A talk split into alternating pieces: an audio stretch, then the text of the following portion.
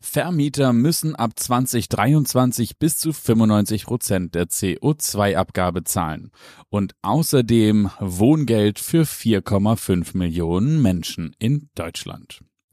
Die CO2-Abgabe wird ab dem 1. Januar 2023 zwischen Mietern und Vermietern aufgeteilt. Je schlechter der energetische Standard des Gebäudes, desto höher der Vermieteranteil maximal 95 Prozent. Und mit dem vom Bundestag beschlossenen Wohngeld Plus Gesetz erweitert sich der Kreis der Wohngeldempfänger ab dem 1. Januar 2023 auf zwei Millionen Haushalte mit 4,5 Millionen Menschen. Im Mittel führt die Novellierung zu einem Anstieg des monatlichen Wohngelds von 180 auf 370 Euro je Haushalt.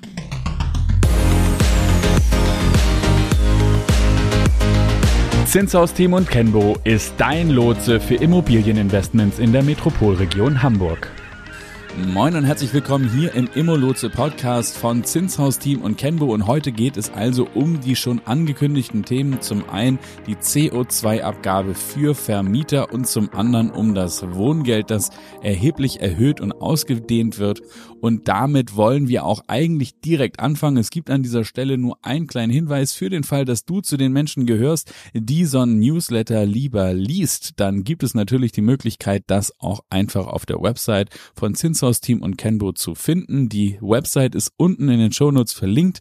Dort kannst du dir den Newsletter bestellen und dann kannst du ihn auch lesen. Ansonsten lass uns einfach mit dem Thema CO2-Abgabe anfangen. Der Bundestag hat am 10. November das CO2-Kostenaufteilungsgesetz verabschiedet. Ab dem 1. Januar 2023 soll die CO2-Abgabe, die in diesem Jahr bei 30 Euro pro Tonne liegt, bei Wohngebäuden zwischen Vermieter und Mietern aufgeteilt werden. Bisher Bisher hatten die Mieter die CO2-Abgabe getragen.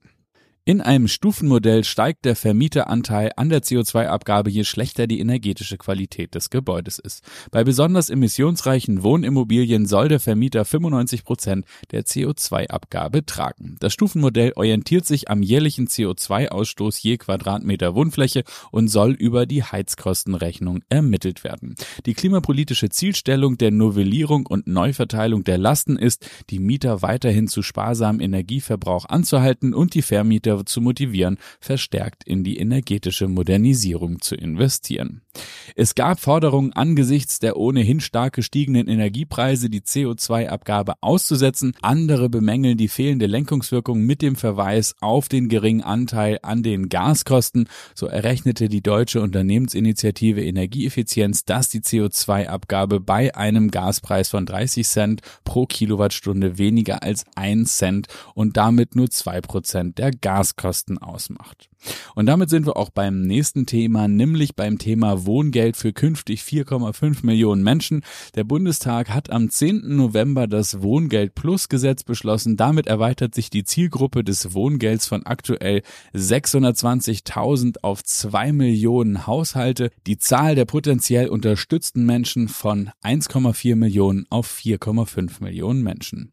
Durch die Erweiterung der Einkommensgrenzen der dauerhaften Heizkostenkomponente und der Klimakomponente summiert sich die Erhöhung je berechneten Haushalt um 190 Euro auf 370 Euro im Mittel. Die Wohngeldberechtigung und Höhe ergibt sich aus einem Mix aus Einkommen, Miete, Haushaltsgröße und Wohnort. Bezieher von Grundsicherung oder Sozialhilfe erhalten kein Wohngeld, weil die Unterkunftskosten bereits in ihrer Unterstützung enthalten ist. Fünf Milliarden Euro stehen für das Wohngeld Plus im Jahre 2023 zur Verfügung.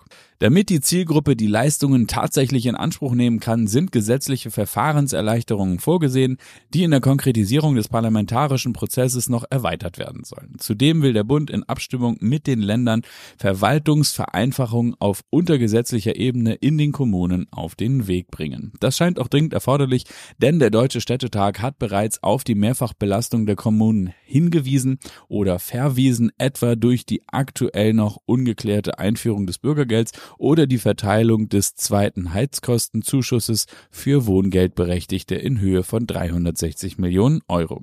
Einpersonenhaushalte erhalten einmalig 415 Euro Heizkostenzuschuss, zwei Personenhaushalte 540 Euro und für jede weitere Person gibt es 100 weitere Euro Heizkostenzuschuss. Andreas Breitner, Direktor des VNW, weist darauf hin, dass nach wissenschaftlichen Studien derzeit nur jeder dritte anspruchsberechtigte Haushalt tatsächlich Wohngeld erhält, vor allem durch fehlende Kenntnis ihres Anspruches. Nach diesen Zahlen des VNW spart Hamburg dadurch aktuell 10,8 Millionen Euro jährlich bei Ausgaben von 32,7 Millionen Euro insgesamt. Über 13.000 Haushalte in der Hansestadt erhielten Ende 2020 Wohngeld. Das sind 1,4 Prozent der Haushalte an Elbe und Bille. Damit alle Anspruchsberechtigten tatsächlich Wohngeld erhalten, empfiehlt Breitner die Erstellung einer jährlichen aktualisierten Liste der Wohngeldberechtigten durch eine Kooperation von Finanzämtern und Wohngeldstellen durch Nutzung der steuerlichen Identifikationsnummer. Das soll es für heute in dieser Episode gewesen sein und für den Fall, dass du noch weitere Informationen suchst, dann wirst du natürlich auf der Website vom Zinshausteam und Kenbo fündig. Die Website ist natürlich unten in den Shownotes verlinkt, genauso wie eine E-Mail-Adresse und eine Telefonnummer mit einem direkten Draht zu uns. Wenn du also eine Frage stellen möchtest, dann freuen wir uns auf dich und darüber, dass du dich gleich meldest. In diesem Sinne vielen Dank für dein Interesse und bis zum nächsten Mal. Tschüss.